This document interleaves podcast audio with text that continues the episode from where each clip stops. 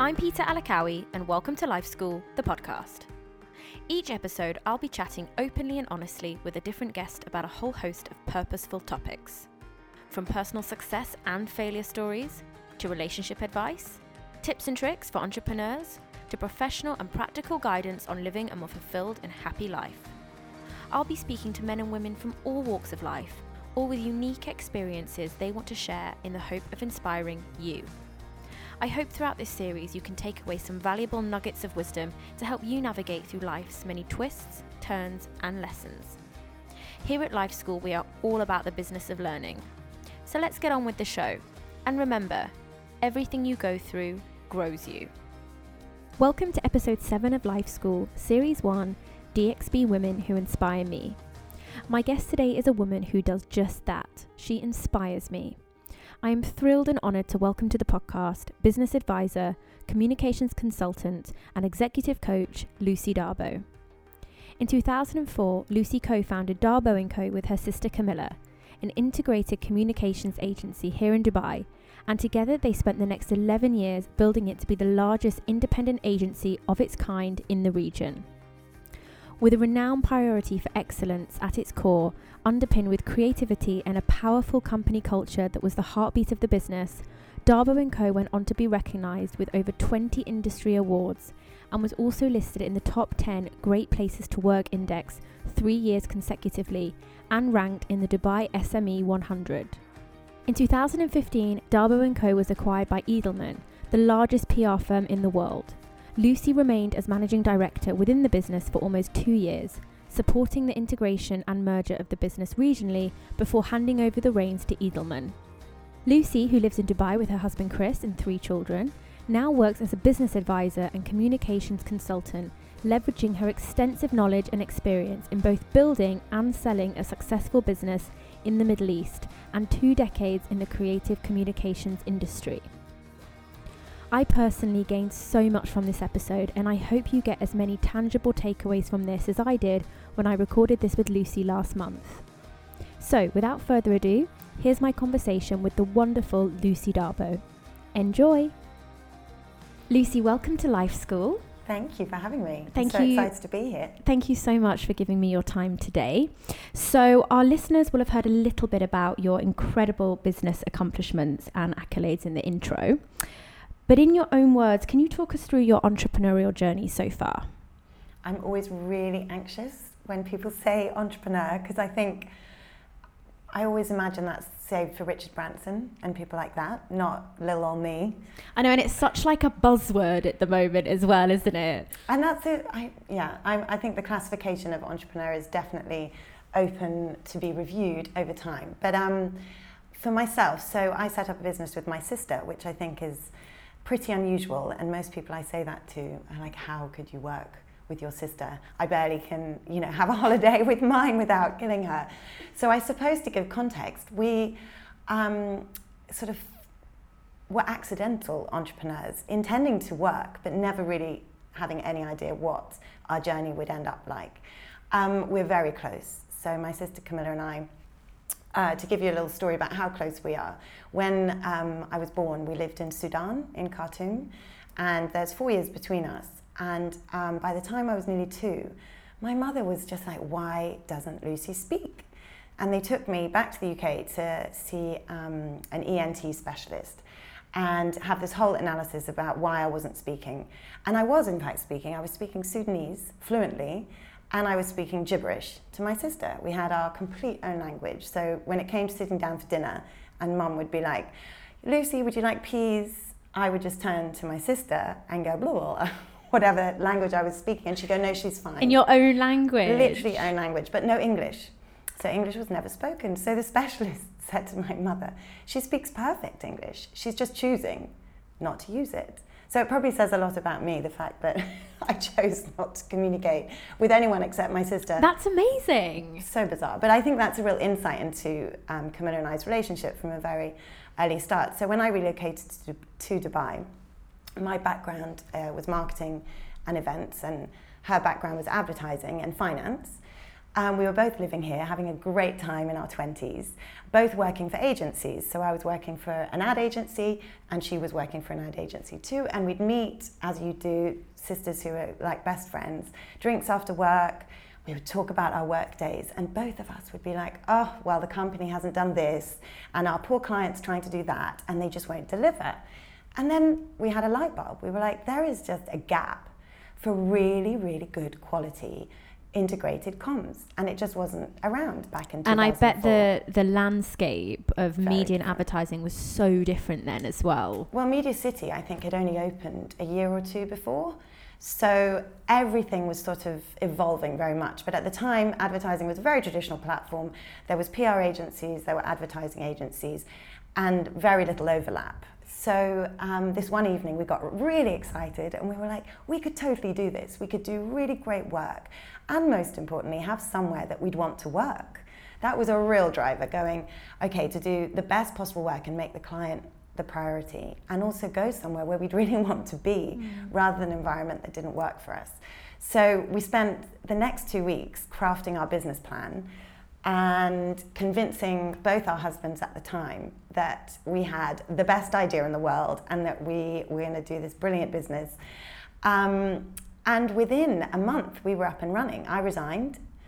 Um, we used my sister's salary as income for the business so that we could kind of try and. So your sister stayed in her job for a little yeah, while, for another, and you resigned. She stayed. I think it was two months in the end, which was brilliant because then we were generating an income Smart, yeah. to help support us whilst I was able to do all the groundwork, finding the office, getting the business license finalised, getting our bank accounts up and running, which was no small feat in those days. Um, we, of course, took the tricky route and went economic department rather than a free zone because we felt it had more gravitas because it was a much harder license to, to get and still is actually.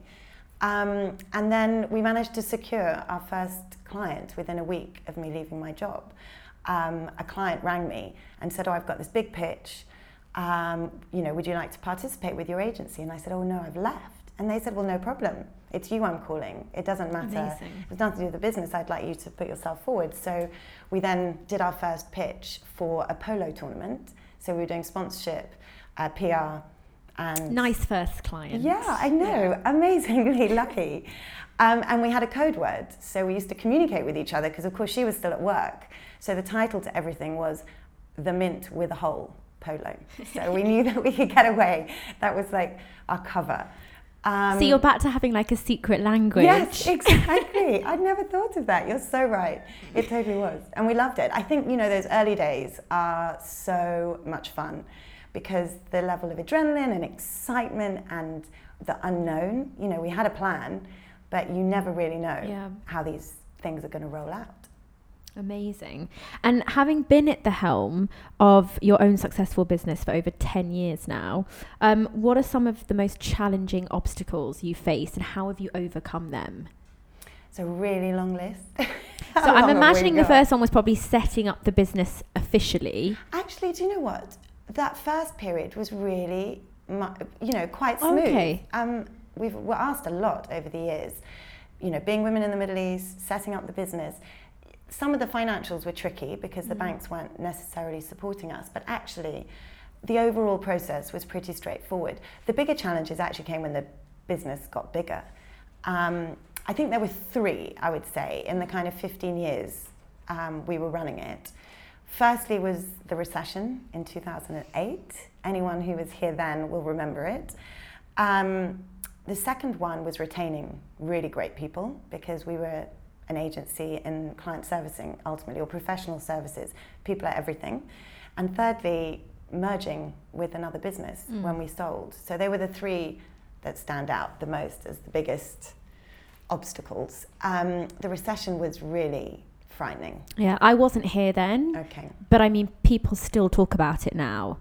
Um, it was um, like i mean people we're not i mean i was in the uk so we felt it there yes, but I, I, wasn't here yeah and people talk about now the economy's you know, up and down, to say the least. Let's say it's unpredictable at the moment, and there are challenges.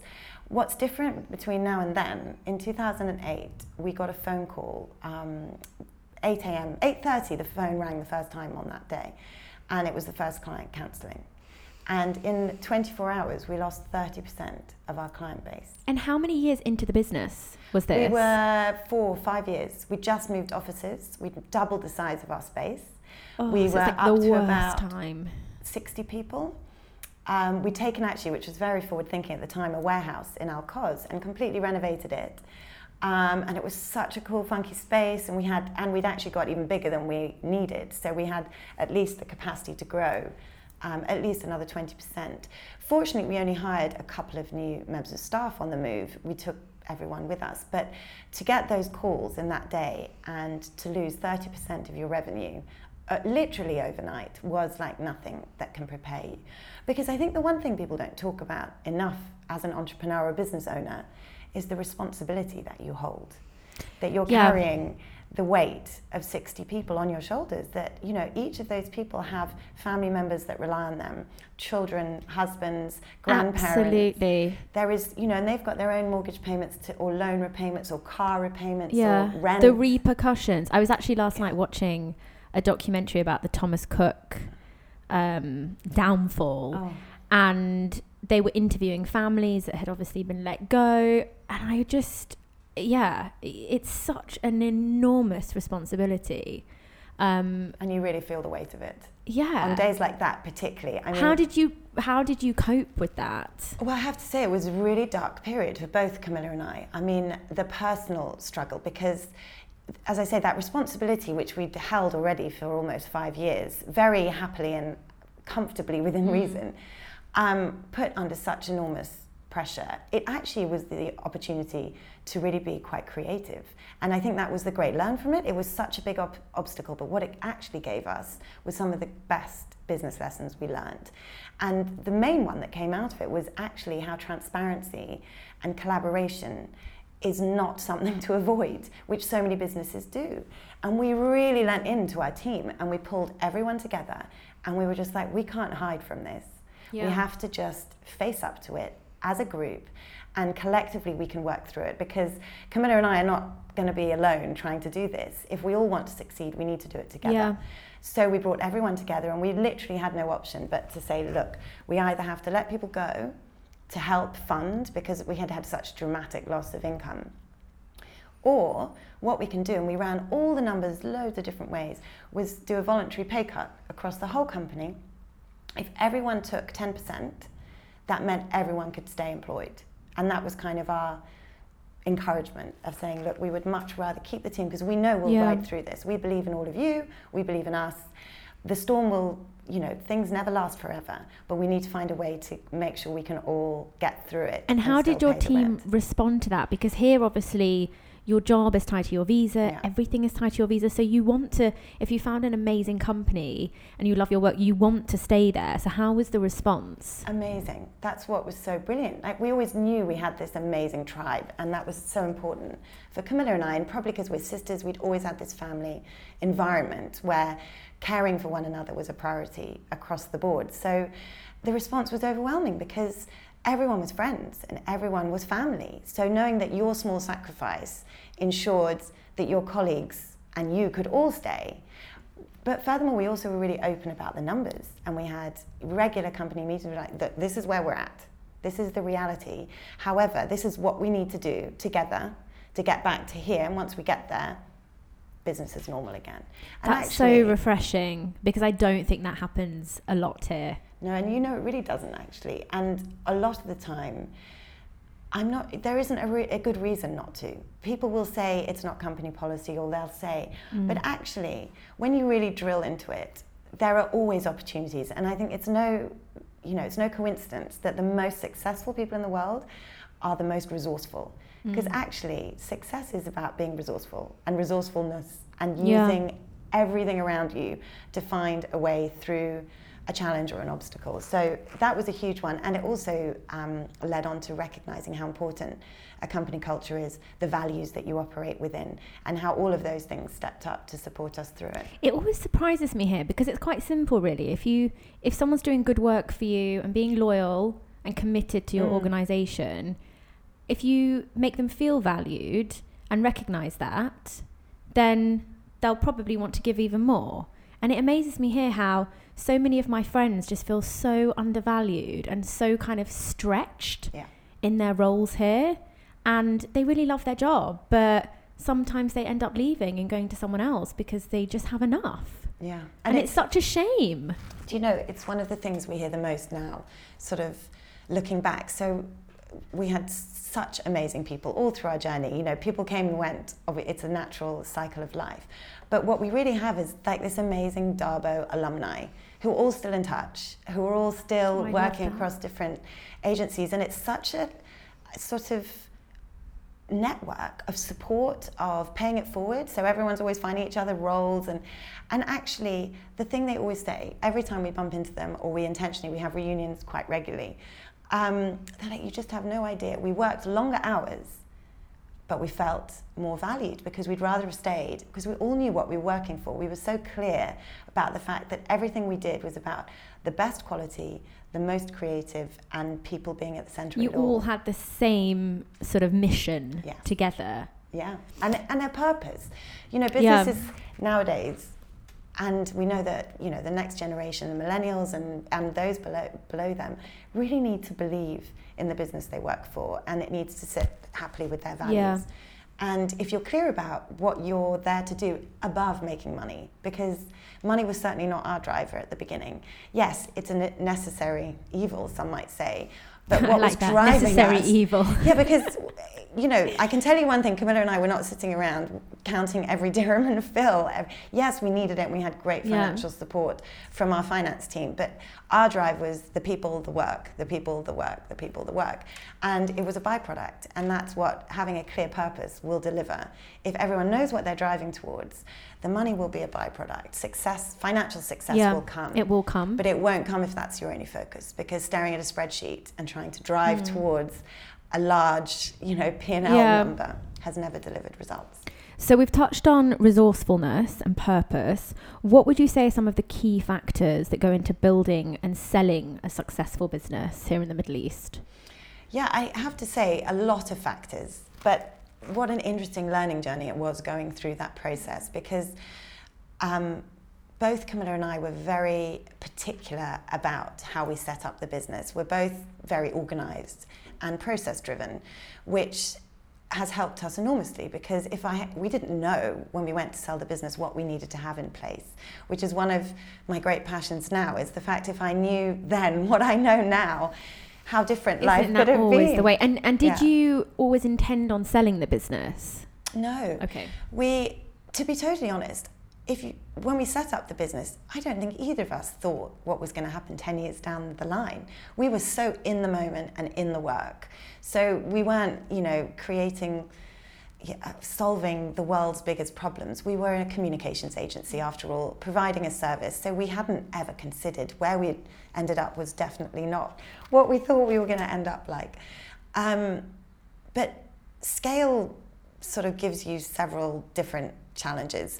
If you haven't got the infrastructure right, which is essential if you're going to sell a business, and when we talk about infrastructure, proper financial planning, which everyone talks about, but you cannot stress it enough.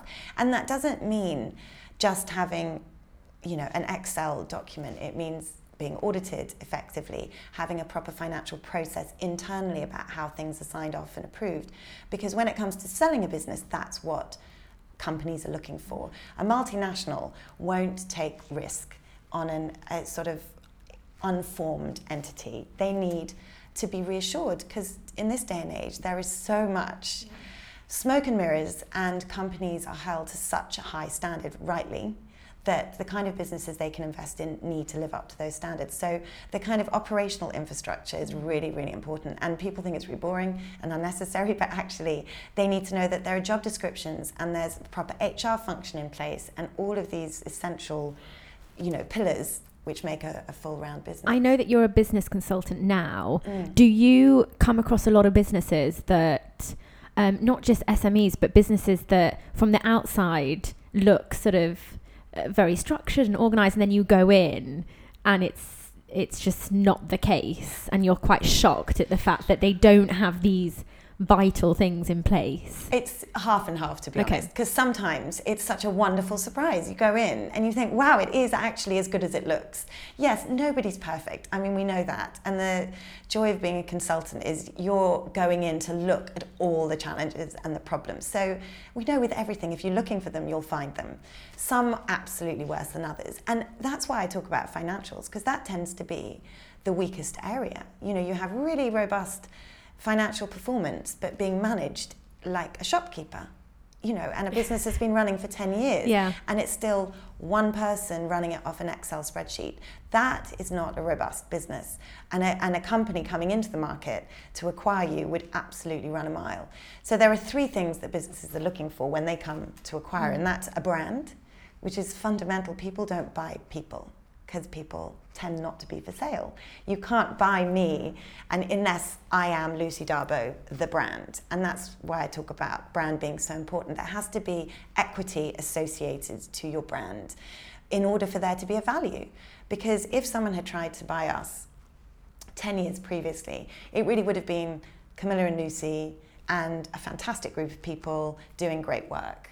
But actually, over the more than a decade later, we had a recognized brand equity in the market as the leading consumer integrated mm. comms agency with awards, you know, award recognition for the brand, with a huge cross section of talented people, senior leadership team in place. So it was no longer Camilla and Lucy. It was actually Darbo and Co. had its own brand equity. That's so interesting because people always bat around that saying people buy people. But you're right. It's it's about building that brand, Yeah. and yes, you are the people behind that brand. But it's what your brand identity is and what that we actually developed. is important. Absolutely, because ultimately, if you buy me and I choose to go, oh no, you know, I really, I've just been dreaming about living in Switzerland and, you know, hiking. I'm off now. yeah, I'm off. Then what happens? Oh yeah, I've just spent all of this on, and then everybody leaves, and so that's why it's so important. Because yes, of course, you can technically buy people, but for a business to invest, that's a very precarious investment. Whereas actually investing in a business that is robust and has longevity and has brand equity, and I specifically talking about professional services too, because we're really people. We don't have a product. Our product is our service, so that has to be really robust. The second thing is like I was saying about the um, people. You have to have a solid plan and a succession plan because if a company's coming in and sees only the owners and the founders, then there's a huge risk associated to that. In the same way, building a brand around just the person, if you have an infrastructure of the business is around the t- you know one owner, two owners, three owners, and then it's a huge drop to very executional operators that means that they really would need to have the owners committed to the business for at least five years. Yeah, it's the same thing, isn't it? What happens if they Exactly. have a baby or they decide to relocate? It's Yeah. yeah, it's a worry. It is a definite worry. So having sort of the fundamental business infrastructure in place, having a strong brand equity and having a succession plan will stand you in the absolute best stead when it comes to selling. Thank you for that. No. Um, what's been the biggest lesson you've learned in business so far? what goes around comes around. Amen. Karma. Yes. I mean, so simple, but I, ha- you know, I have very strong integrity and, you know, ethical behavior was something at the core of our business. You know, go to bed at night, sleep peacefully, knowing you've done the right thing.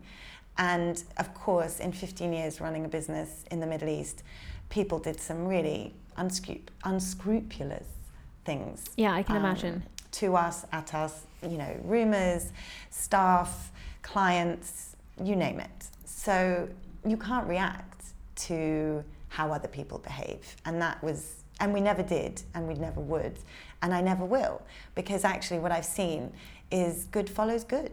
You know, Yeah. if you're true to yourself and you're true to your values, then those around you that try and interfere, and you've got to stay focused. Stay focused on what you believe in, what's true to you, Yeah. and they can do what they need to do because what goes around comes around. And I feel like here it's it's like a village. I mean, it's just so small. Yeah. Um, that I find even for me when I've been working with clients and you know the agreement comes to an end for whatever reason, I never ever burn bridges or uh, and I'm just, you know, a freelance consultant, it's just me. But I think no, because they then might open another business, Yeah. and two years down the line, we might end up working together again. Or even if some someone's done something that I really is not comfortable with me, I try and remain as sort of neutral as I can because yeah, it's that what goes around comes around. But it can be hard sometimes. The, It's a conscious effort. A hundred percent, because you know we're all natural and we have emotions, but you know, staying focused on who you are and controlling who you are and what you do is the only thing you can control. We can't control Yeah. the economy. We can't control force majeure. We can't control other people. We can only control our, you know, our own behaviors, our own reactions, and our own emotions. And yes, we can ride through how frustrating. I mean, gosh, the you know all the emotions, the emotional roller coaster that we went through, the ups and downs, the deep hurt, huge celebrations, chronic sadness at times. Yeah. But ultimately, you just have to keep plowing forward because you're clear about where you want to go and what you want to do. Did you see a shift when social media became more prominent? WhatsApp. Did you see a shift with your clients in terms of sort of boundaries? Yeah. Because I feel like even I've been freelancing for five years now, and even in that short time, I have seen such a shift. And I find that one of the hardest things Yeah, where the is setting personal boundaries. yeah. Um, and I know you're a coach as well, and I'm actually towards the end of a coaching course. Oh, fantastic. And part of the coaching course is the coaching agreement and Yeah. putting those boundaries in place. And that's been really helpful for me because I often in the past haven't done that. And have you found that quite challenging Yes. because of things like, you know, WhatsApp? It's just, you know, any time of the day you can just ping a I message. know I was about to say. I think WhatsApp is the most recent for sure because there is um, a level of invasion of your personal time that is unavoidable because it tells you what time you last looked at it, whether you've read it or not. It's a form of communication that we've never had to contend with. But um, boundary setting is a really important aspect, actually. And certainly when you're in an agency environment where clients are paying you for a service, often believe that because they're paying you, they have you. Yeah, at their beck and call. 7. And, you know, we wrangled with this so much over the years because, you know, in one breath, you need client is at the core and we have to serve. That is what we are here to do, is to serve our clients. On the other side, we are also, as business leaders, responsible for our team and the welfare of the people who are there to help deliver that work.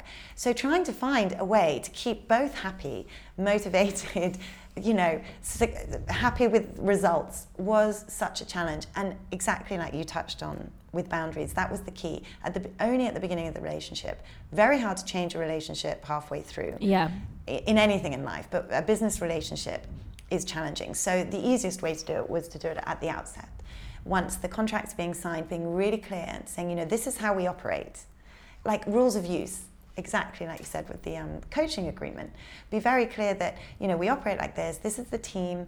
And actually, we were very forward thinking. We were, we were hiring part timers seven, eight years ago when it wasn't really Yeah, I mean, freelance is, is uh, quite a relatively new thing here now. and it cost What with us the more freelance money. licensing? Exactly, we didn't have that wasn't Yeah, that wasn't a thing. So we were paying for a full time visa, but only expecting certain members of staff to work part time because we recognised the value of the individual. And you know, a couple of them were first time mums or had other responsibilities that meant they wanted to pursue other things in their lives. That's One of amazing. our colleagues wanted to become a radio DJ and an MC and has since be- become that really successful. And she wanted to still, we wanted her still to stay with us. She wanted to pursue this. So we came to this brilliant compromise where we got her time, which was of such high value. Even if we only got half her time, we saw value in that. Yeah. She was then able to pursue these other sort of ambitions and dreams. And it worked really, really well. Lucy, this is what I need now. Yes. This is well, this, this is what I need now, and I think that's so refreshing because so often with not just agencies, but people get really funny if you want to also time. pursue other things. And I understand if it's a conflict, you know, Yeah. you're probably not going to hire someone that's also about to open their own comms agency, but I, I always get a bit surprised at people that are so anti. you know, oh, I, d- uh, you know, I don't want someone that, that's then going to go off and do their own business. Whereas I think, well, isn't that wonderful? Well, absolutely. You know, I, mean, I, the would world want is to changing. encourage that. We know categorically that when we look at millennials, that they might have 10 jobs in their lifetime, which, Yeah. if we think about 30 years ago, you had two jobs in a lifetime. But further beyond that, that they might have two jobs at the same time. You know, in my opinion, adapt or die. That's what we Yeah. have to do as business leaders, business owners, entrepreneurs, managers. We have to adapt So with true. the way the world is moving. And the way the world is moving is flexible working in whichever shape or form we see that. In fact, a great friend of ours who used to live in Dubai, do you know Mother Pukka? Have you heard? you must Pukka. go and have a look at her handle. Her handle is Mother Pukka, and she has single-handedly. I'm going to look at her straight after this. she has Rings a bell. spearheaded flexible working in the UK and she's done the most phenomenal job. She's been in the Welsh Wow. Assembly, she has been well documented across British media for pushing the flexible working agenda and not flexible working for mummies, flexible working for everybody because everybody deserves the right to be able to mm. pursue their career but also have the flexibility to do childcare, to look after a, a sick relative, to pursue a dream of being a professional dancer or a DJ Yeah. or a And so often you can do so much work, you know, remotely Yes. from other places. There's lots of things you can do where you don't necessarily have to be in an office from nine to six. for sure. Um, and I just think it's definitely more up and coming here. I'm seeing it more and more. Yes, Um, and the government is definitely supporting it. for sure. Definitely. Even with the, the new DED trader licenses, um, you know, it's much more affordable now. Um, but it is still, yeah, I mean, right now I, I would love a solution like that. Um, and I'm sure they're out there. It's just finding them, isn't it? Yeah, and it does Um, seem harder to find, and I'm not sure why anymore because there are so few, as you just said, so few reasons, so few barriers Yeah. for going. If I can get great talent, even half of the time, because the one thing we know is there is less talent pool here because we're a smaller Mm. country and there's less of us. Yeah. So of course, if we're going to compare this market to other more established markets in Europe or in the US, that we're just it's a numbers game. Statistically, you're Yeah. going to have less pool of talent. So the talent that is here, we should all be able to leverage the way that can work for everybody. yeah. I feel like there, there might be a business idea there. Hopefully. some kind of platform to uh, to help facilitate that here. Um, Lucy, what would be your advice for anyone listening that's about to embark on starting their own business for the first time? Be prepared for the responsibility. I really feel when I talk to a lot of um, people who are about to start out that, and it's natural. You're, you know, people are so excited about their business idea and so motivated and so galvanized, and the passion is brimming over.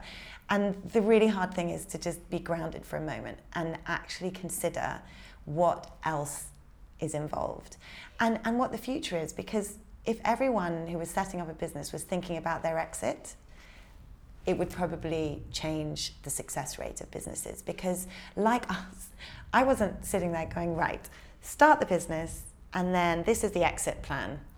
I, I'd never considered what happens if I need to leave the country. Mm. What happens if, you know, my sister wanted to leave the country? You know, all of those we could have managed through, but we'd never considered. We were just so motivated and excited to start our business and, And get going. committed. 100% committed.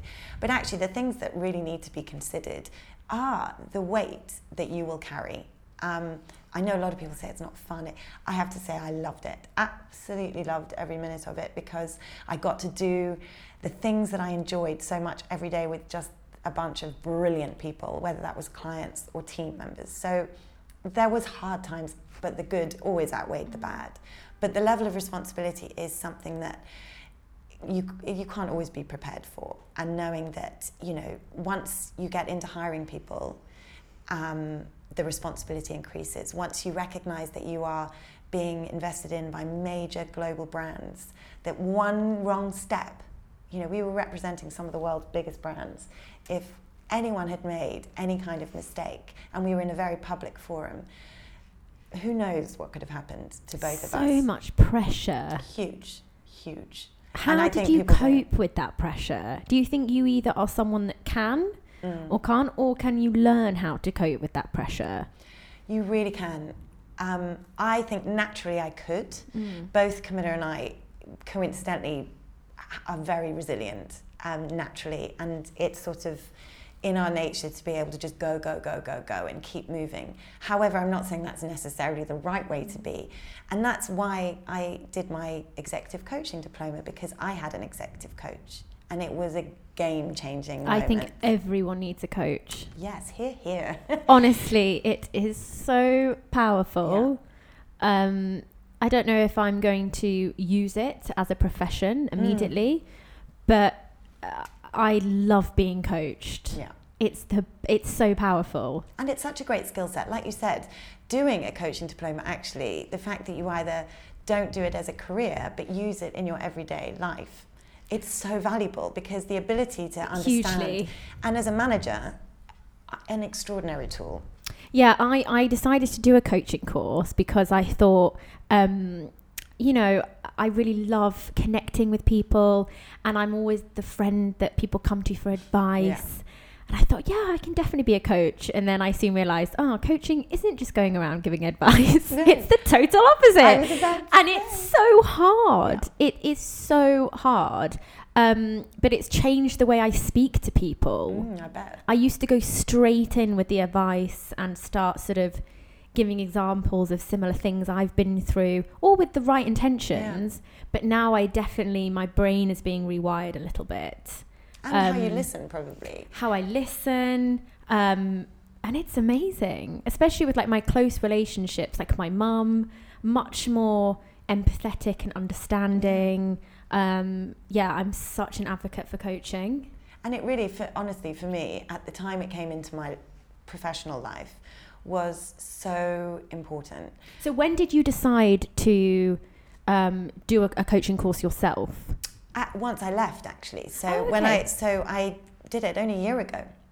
Oh wow! So it's yeah, a recent so I'm, thing. I'm a new coach, and you have um, your ICF. Yes, amazing! Congratulations. Um, thank you. No, I um, and it was because I had of the executive coach I had. So when he came into our lives, he's called Mick Todd. He's Dubai based, so anyone out there, he's. I'm amazing. going to look him up. Mick Do. Todd. He's absolutely phenomenal, um, and it was a. We were coming up to our ten years in the business, and we were like, we've we've got a lot to consider, and how are we going to structure the next ten years? And we were considering whether to go to market for the sale, which is what we did, and we felt like between um, both Camilla and I and our MD, we could really value from some external support around our strategy and then around this executive coaching because we knew a few people who'd done it. And for someone like myself, I set up the business, I was 27 years old. I had had three jobs. I'd had probably only one decent line manager. I think I'd probably had two appraisals in my career, you know, any noteworthiness at all. So to be kind of in your 30s, almost 10 years into running a business with more than 70 people, who was I getting feedback from? You know, I wasn't going to get an appraisal from my sister, however much she would try. It's not the ideal scenario. So I having the space to really reflect, which is what coaching is so valuable for, is someone to challenge you, to give you that perspective of your own behaviors and your own decision making processes and management mm. style and all of these aspects so it was a huge game changer. I learned so much about myself that I had never really fully appreciated. Yeah. And that knowledge is power. And once you know that about yourself, once you know what you're really, really good at and really what you're not very good at, is so liberating and just transformed me into a much better leader, a much better yeah. professional, and opened my eyes to so many more opportunities that I had never given myself space and time to consider. And doing, we did a lot of work um, across various different um, facets, but one really great thing was Strength Finders, which is a Gallup concept. I have to do that today, actually. Oh, yeah, because I'm towards the end of my course, and okay. they sent me a link last night. So that's one of the things I have to do today. I'll, I really, um, please let me know how you find it. Yeah, me, I've never done it before what I think is so helpful about that particular one, I've done lots um, over time, is that it's so accessible and easy to understand. And ultimately, it's a bit of a euphemism. It says strength finders, but ultimately, what it tells you is the five biggest personality traits you have professionally and how to use them for the good and when you're using them at your worst. Yeah. And they call it the balcony and the basement. And me at my balcony in all my strengths, powerhouse me at my basement in all my strengths, not so good. Yeah. But So- that's like anyone, isn't Yeah. it? I mean, But it's brilliant to have that understanding. an awareness. Yes, and I think if that- anyone could go on a course just for your self development, it's so eye opening. Um, and that's one of the reasons I'm now at a crossroads because I've just gone through this sort of like transformation over the past four months. And now I'm just looking at what I'm doing, thinking, oh, is this what I want to continue doing? What are my values and beliefs? What do I really want to do? So it's really, it, it's very life changing. But unless you do that work, it's almost, I feel like before the course, I was quite unconscious to certain things in my life. Mm. And it's like now I've just been woken up. That's amazing. And it's so uncomfortable and frustrating. And I'm so impatient with everything. But I'm like, I'm so glad this is happening. Because imagine if I hadn't have done this and I just sort of continued yeah. cruising along. Um, so yeah, maybe I'll get some sessions in with you myself. Love that. That would be such a pleasure. Because actually, seeing people, you know, being part of someone's journey is Mm. so rewarding to see the light bulb moments happen where they're like, the aha moments. I Yeah. get it. It all makes perfect sense. Yeah, my coaches love the fact that I can't hide my haha moments. So in the in the sort of face to face seminars, I had so many light bulb moments where I was like, "Oh my god!" And they're like, "Peter, what just happened there for you?" I'm like, "Oh my god! I've just realised something huge! Like what?" Yeah. I think that's why I'm so passionate about Mm. it because if I'd had those light bulb moments five years ago, 10 years ago, how different my journey could have been. Yeah. And I don't do regret, so don't misunderstand me. I'm not wishing to go back and do it all over, but just to know that you could help facilitate others to have that amazing level of awareness to just open up your whole Yeah, it's incredible, but you have to also be ready for it. yes yeah no it's absolutely because you can't coach someone who doesn't want to be coached they No. have to be And I'm sure you've experienced that as well. yes People coming to you thinking it's something quite different. Well, I, the great thing is Um, I get to do both. Mm. So, of course, coaching is not about giving advice, as Yeah. you rightly said, is actually being part of someone's journey and working with them and challenging them and quest- you know asking the deeper questions. Whereas I also do business mentoring and the advisory piece, which is very much Yes. come in, you've been through it, because actually that's one thing I've really seen. But that's your area of expertise as well. So you can consult Exactly. and mentor on that. Whereas, as you know, with coaching, you don't have to be an expert on the actual content. And actually, fun for Um, me to be working with people who have nothing to do with my industry. Much more interesting Yeah. to just see this, you know, well, because I'm so curious about people and about, you know, businesses, and which is why I love doing both those things because it completely fulfills that passion. Amazing. Oh, I could talk about coaching all Yes. day. Um, but, Lucy, what does being an entrepreneur mean to you?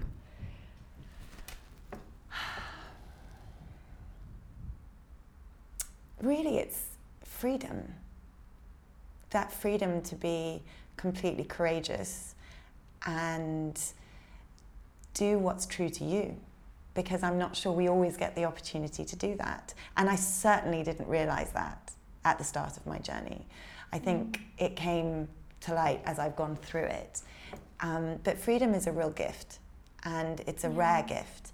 And although we feel like we're chained up with all the responsibilities, which you are, the ability to know that you can adapt and change and redirect and have that agility that can keep you so present and relevant all the time, I love about being an entrepreneur. I feel like it's such a privilege as well. Yeah. if you can um, you know make that decision even having it's a privilege even even being able to be in the position to make that decision Mm, to then yeah. go and run with something that's your own um, and i hear a, a lot of um, peers that are sort of it's what they always wanted to do but now they're so in the thick of it it's almost like they lose sight of that and it does just become stressful Yeah. Um, which of course it is but it's sometimes i think you need to remind yourself but this is i dreamt of doing this Yeah. so um, and if it does get too much what would be your advice for someone let's say you have embarked on that you've started the business a couple of years down the line you're like this doesn't feel like what i want to do Yeah. anymore does that mean that you're not an entrepreneur or does that just mean that maybe that was not the right business Do you know, you? It's such a great question because actually, I think it's so familiar for me. Mm. Because when I look back now, part of our reason for even considering having, you know, selling the business was about giving opportunity to the rest of our team and allowing the business to be bigger and greater than just the sum of us. But also at the time, we were so tired. I was so tired. I had been pregnant and delivered three children Yeah. in the period of the decades, you know, up to that point. I had worked seven day weeks, 22 hour days. Yeah, worked your socks off. Literally, you know, and I never complain. Well, probably did complain a bit, but you know, happy to do it. But I think actually the greatest learn from that was I was doing everything right, but what I really needed to do was take some time.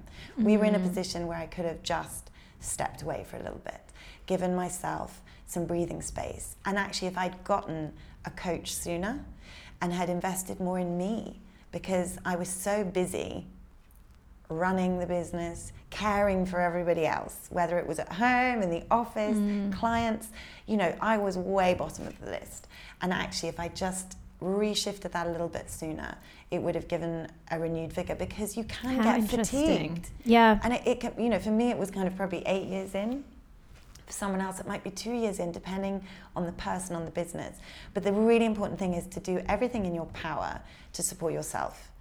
Everything Yeah. that needs to be done, because if you're not investing into you and you're at the helm of the business, then the business will suffer. If you're distracted, you know, if you're not clear about where you're trying to get to, and your head's in three different places, you just have to take a step Mm. back and go, okay, how am I going to be able to get there when I'm also thinking about here and here? You know, It's that's so like true. just getting in the car and going, you know, and Google Maps gives you three options. Who, uh, you know, one option or three, which is going to get you there quicker? The one. You know, focus Yeah. is underrated, I think. You need to be really clear about where you're getting to and where you're going Yeah. to.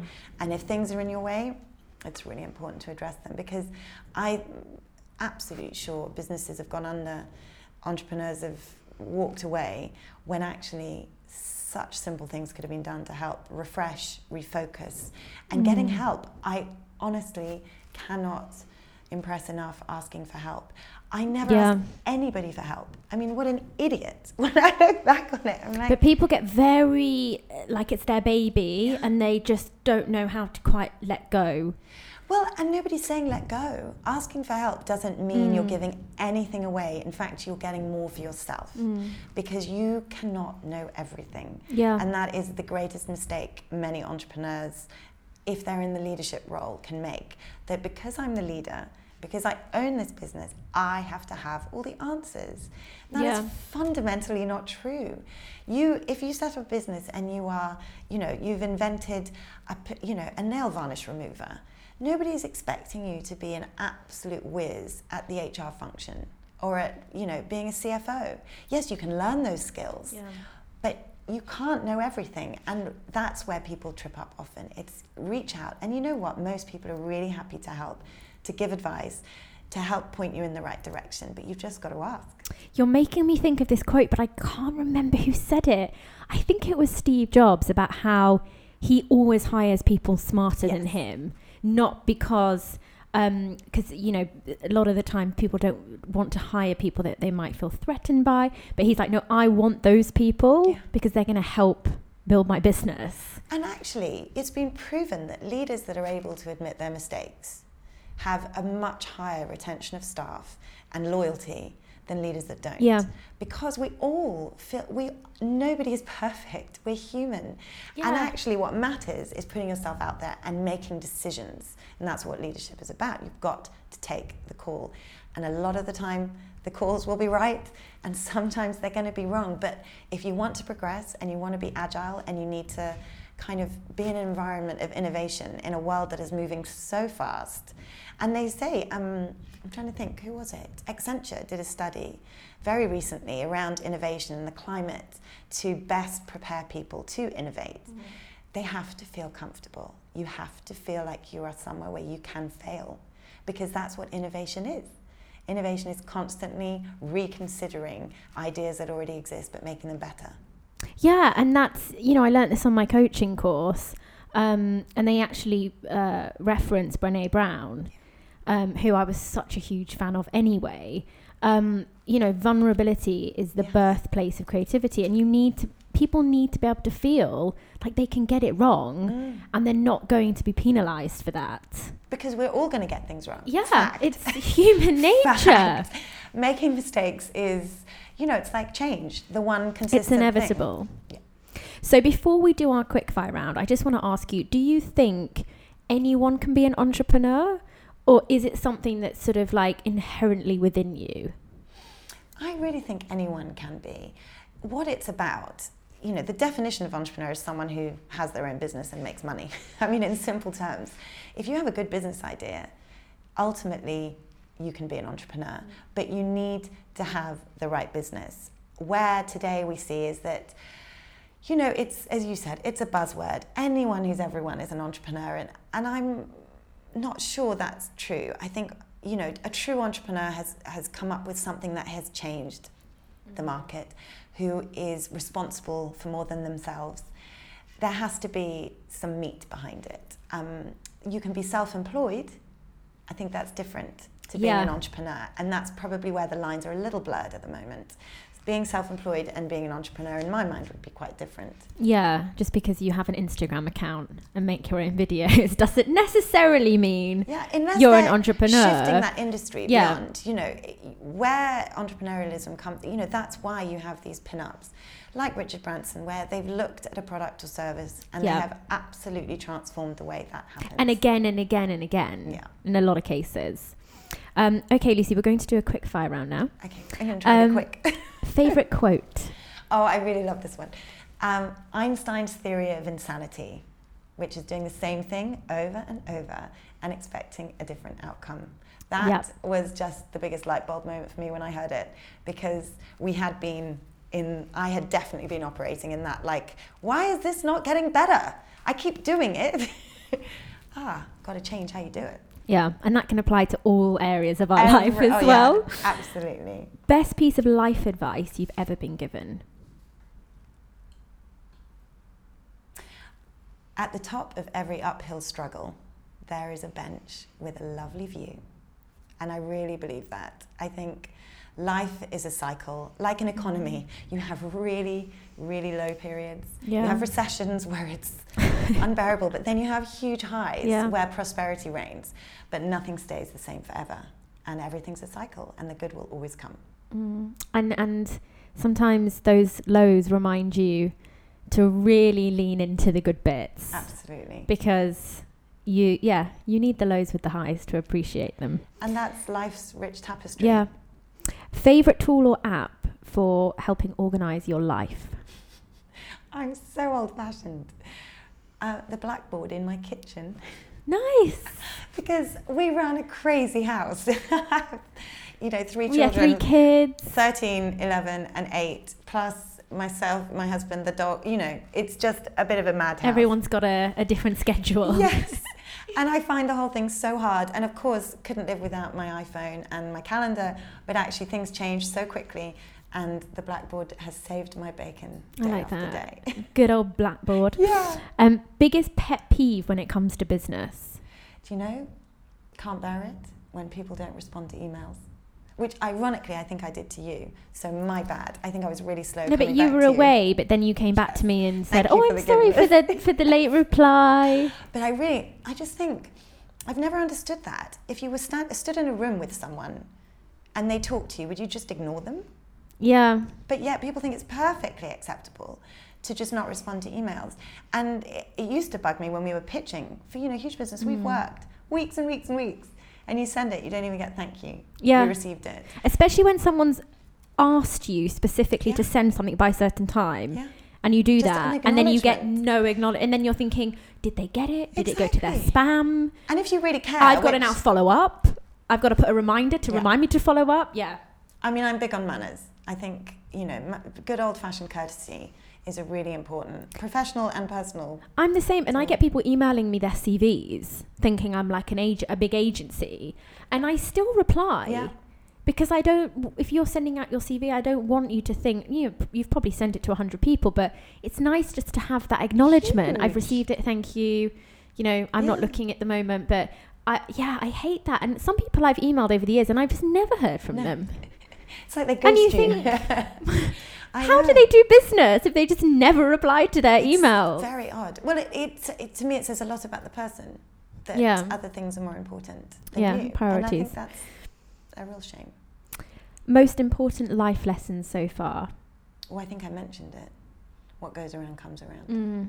The karma. s- I really believe in it. It's so simple, isn't it? But I just think, Well, you say it's so simple, but a lot of people don't get it. yeah. So I, it I mean, sounds simple. I've worked on it, but I, I think life has delivered it for me. There's Yeah. been so many moments where I could, but I'm not a confrontational person anyway, but I could have done so many things and have never, have always taken the moral high ground, and it has worked out for the best. Yeah, and equally when you when you really put something out there, you can you can sort of feel it coming back. Yeah. And my mum's always said that to me.